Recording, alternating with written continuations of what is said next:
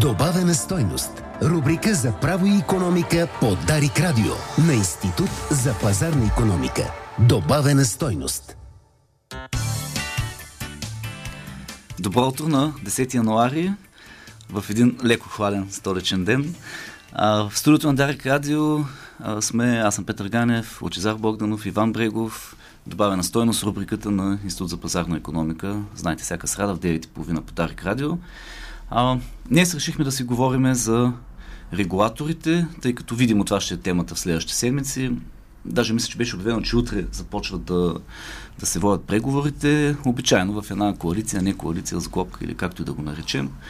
Може би най-сложно е, когато трябва имена. Тоест политики по-лесно се договарят, но конкретни хора на конкретни позиции изглежда най-трудно. Говорим за може би над 10 регулатора, Комисия за финансов надзор, Комисия за защита на конкуренцията, Комисия за защита на потребителите, Фискален съвет.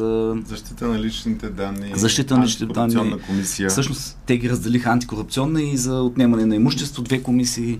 Тоест наистина много органи, които а, ние така го кръстихме политическата ръка над пазара с въпросителна, но а, лучше можеш с няколко примера да иллюстрираш ролята на тези органи в, в пазара. Говорим за економика. Първо оф топик. Януари месец в София да е минус 6 градуса сутринта не е много студено. Това е нормално. И сега по темата. А, политическата ръка на пазара. Нали помните, че всички е, си говореха какво било пазарната економика, невидимата ръка на Адам Смит, пазара сам се регулирал, после разбира се всички казват, да, да има всъщност държавата регулира и във всеки момент, когато някой нещо се почувства недоволен, нещастен, нещо му е скъпо, ефтино, конкуренцията го боли отвън, отвътре, от всякъде и казва държавата да направи нещо. И естествено, интуитивно всеки звъни на министър-председатели и каза, е, тия там в правителството нищо не правят.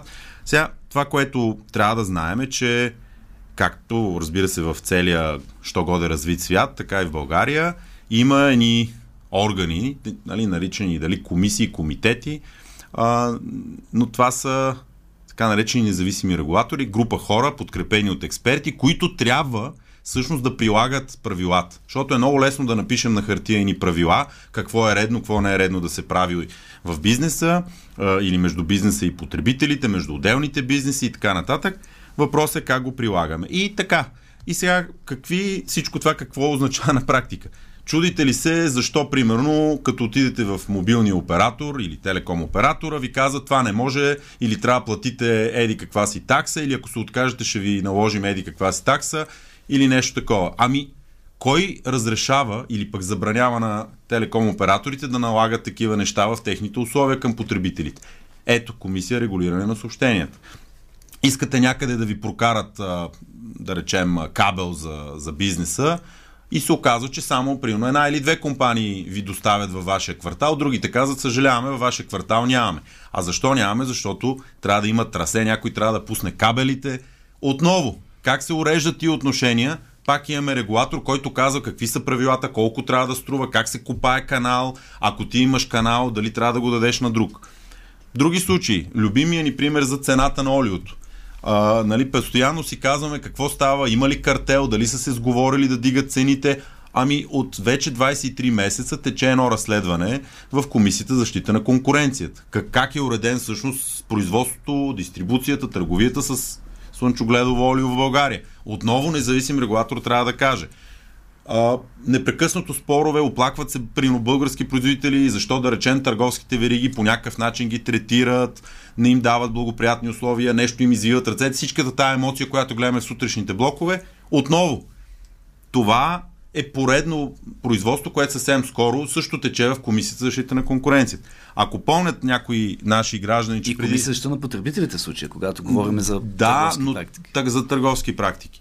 А, а, същото е, когато всички се оплакват от цената, примерно на горивата през няколко години, протести и в крайна сметка, нали, по, пак казвам, отиват пред някое министерство по телевизора, казват, нали, властта нещо не прави както трябва, обаче, за да се установи дали на дадения пазар някой участник злоупотребява с господстващо положение, дали извива ръцете, а, против закона на други участници, или това е просто нормална пазарна тенденция, кой да реши дали е така? Не го решаваме ние с теб в радио, в Дарик радио, в добавена стойност. Трябва да го решат експерти на базата на правила, закони. И последното нещо, което ще припомня отново. А, имахме фалит на четвъртата най-голяма банка в България преди 9 години. Не знам дали си спомнят хората.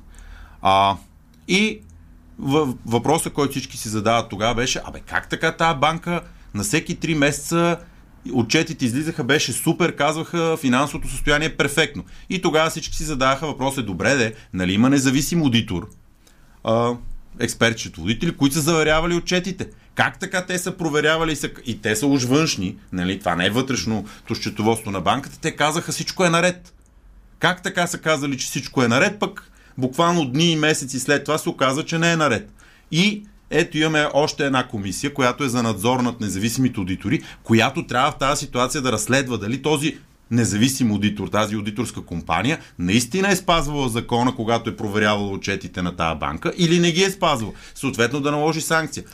И така, и така, и така списъка е може да, да бъде кажем, продължен. Че... Някой трябва да налага правилата. Mm-hmm. Едно е да се напишат наредби и закони, друго е след това те в практиката да се изследва случай по случай какво, какво се тук, прави. Тук трябва да кажем, че всъщност няма някаква практика от време на време да се избират всички 10 или повече органи, а това е наложено дълъг период на политическа нестабилност, изтекли мандати, в някои случаи мисля, че отиват на 4-5 години, изтекал мандат а, към господин Брегов.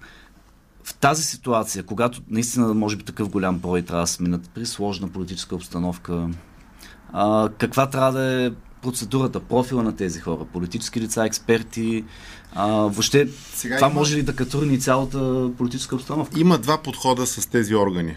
Първият смисъл от тях беше те да прилагат по-добре закона, независимо от политическата конъюнктура. Затова именно учредихме толкова на брой 16 независими регулатори и органи, които да са извън изпълнителната власт. Ако обаче те не дават този ефект, е много по-лесно да бъдат едни кротки дирекции при определено министерство и да не влизаме в такива огромни бюджетни обществени разходи за тези органи. След като обаче вече ги има, има два подхода. Единия обръщаме се към експертите, избираме експерти, т.е. политическите сили и ги оставяме на спокойствие да работят. Знаем, че това няма да се случи и се минава често пъти във втория вариант, в който партиите пращат верни свои хора там, където отново влизаме в две хипотези. Едната е абсолютно блокиране на органа, без да се допуска вземане на решение и всичко умира по този начин. Или по-скоро се получава реалната демокрация, където едни интереси навлизат в други интереси и така има някаква взаимозависимост и взаимно възпиране и тези органи трябва да работят. Нещото, което е интересно според мен, че за първи път на конституционно ниво беше въведен текст, който казва, че процедурата трябва да е прозрачна, отчетна, да е вид, видна за всички и това ще даде основание тези избори да бъдат атакувани от тук нататък, като по съдебен ред, mm-hmm. като ще се появи практика, която да ги отчита. А профила на самите кандидати, вижте, аз мисля, че м- реалната политика влиза последния начин. Ако няма скандални фигури в номинациите, не коалицията ще седне да се договори и ако се отстрелва кандидат от едната квота, ще се отстрелва кандидати от другата квота и това може да събори и да провали процедурите. Кое обаче е важното, че след всичките тези процеси, може би в следващите 5 до 7 години ще имаме някаква предвидимост кое как функционира, кой носи отговорност и малко може и да потръгнат нещата, ако сме оптимисти. А, аз само да, да вметна. Това с експертността а, все пак има, трябва да има някакво човешко разбиране, здрав разум. Нали, никой не се е родил научен. Ако ти не си работил 10 години в даден регулатор и си външен и си работил нещо сходно, ама отвън, няма как да си най-супер готовия човек да знаеш всичко на изуст. Първо и очевидно трябва да си експерт в смисъл да имаш опит и образование подходящо за сферата, в която ще работиш, но нали някакси, ако ще са само научени хора, те ще са старите. Господин нали? Богданов, всъщност големия принцип в тези процедури е трябва да са хора, които не се изкушават не са изкушени и няма с какво да ги държат. О, Нека да. да, го е кажем много практически Тук да, разбираемо. да допълня, извън тези хора, тъй като ти спомена за капацитет. А, всъщност през годините ние няколко път сме защитавали да има подкрепа, включително бюджетна финансова за капацитета на отделни органи. Например, Комисията за енергийно и волно регулиране, която дълго време нямаше нужния капацитет. А, Другото беше фискалния съвет, който беше създаден и участваме в дискусията, която беше създаден като независим поглед към бюджета. Той все още не успява да се наложи в такава степен като такъв. Има изключително малък експертен потенциал извън самите членове на фискалния съвет, като брой експерти, които работят там. А, но пък друга комисия, комисия за защита на конкуренцията, по-скоро има такъв, тъй като тя е стара, установена с дълга практика. А, и това е, може би, комисията, която привлича най-голям интерес, тъй като тя може да спира и да пуска сделки. Тоест там, там влиянието на пазара е директно. А, ако се стигне до сделка, държавата много трудно може да каже тази сделка трябва да спре или да се случи, но всъщност къзъка може да го направи. То, това го е се правил. случи и с И се е електро... случвало. електроснабдяването в Западна България. Потенциалната сделка преди няколко години, когато имаше един купувач, комисията каза, този не може. След това се появи друг купувач, комисията каза, този пък може. Ето това е, за това е важно какви хора влизат и как работят в, в тези Аз регулации. ще дам много прост пример, обаче, понеже така обичаме в топик да говорим от време на време. Забелязахте ли как цената на автомивките в София стана изведнъж от левче на 2 и КЗК това нещо просто не го видя? Това не беше ли нещо, което показва как работят тези органи? Или, примерно, ако трябва да си изберете охрана на дома или на офиса, в София има една силна компания и една много малка. Тоест, тези неща водят до реални резултати в нашия живот и затова са толкова важни. Просто като че ли някак си ние се отстраняваме от всичко това и не го, не го налагаме като дневен ред. Това ми се струва, че е интересното, което Всъщност Страваме. в голяма степен, както когато си говорихме в дебата за в рамките на правосъдието и ролята на прокуратурата, че тя голямата, грубо казано, щета, обществена, която нанася най-често с бездействието си. Тоест в определени ситуации просто си затваря очите. По същия начин и някои регулатори всъщност така могат най-силното влияние, което могат да окажат е когато понякога просто дигнат ръце и кажат не ни занимавайте с тази тема и оставят а, нарушения на закона, например, да бъдат а, по никакъв начин не адресирани. И всъщност това е големия въпрос, вече стигайки до конкретните процедури, да влязат хора, които им са имали някаква позиция по тези теми, преди да бъдат номинирани. Защото един абсолютно анонимен човек, който никога не се е заявявал в пространството, е много по-склонен, според мен, да изпълнява определени, така, определен политически дълг, отколкото да отстоява последователно правомощията, които му вменява закона. А, със сигурност темата ще бъде интересна в следващите седмици. А, Лъчо, твоята прогноза кои органи ще предизвикат най-голям интерес? Интересно е, че КФН, което също има огромна роля, по-малко е в така окото на публичен интерес от, да кажем, Комисията на конкуренция или за защита на потребителите, където има спор с министъра.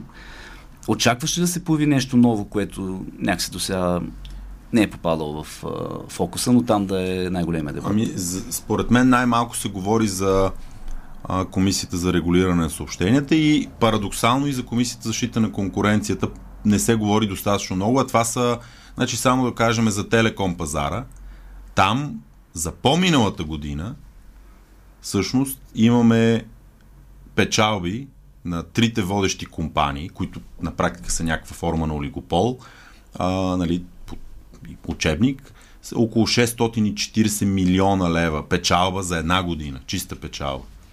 А, това е много, много, много печеливш от една страна сектор в момента, но и сектора, който ще движи економиката на, грубо казано, на знанието, комуникациите в бъдещето.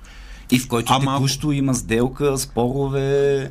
а, В момента така има, да, да, да, но, но въпросът е, че това е всъщност ам, като че ли никой не се... Разбира се, нали, от време на време някой се оплаква защо защо не са му дали нещо да и защо не му са му реагирали, ако примерно има на кабелната телевизия му спрял сигнала, защо не дошли за 2 часа, дошли за 2 дена, нали? Но това е микрочастта, нали? Голямата част, как ще се развива този пазар е напред и разбира се казака, отново, нали, ние имаме сделки за милиарди вече в българската економика, които се случват или ще се случват и някой ще трябва да отсече да, не, може, не може, или пък ако може, при какви условия, предписания се дават. Глобите, които се налагат, не само да си представим, Комисията за защита на конкуренцията може да наложи глоби до 10% от оборот. Българските, вече имаме доста компании в България с над 1 милиард лева приходи.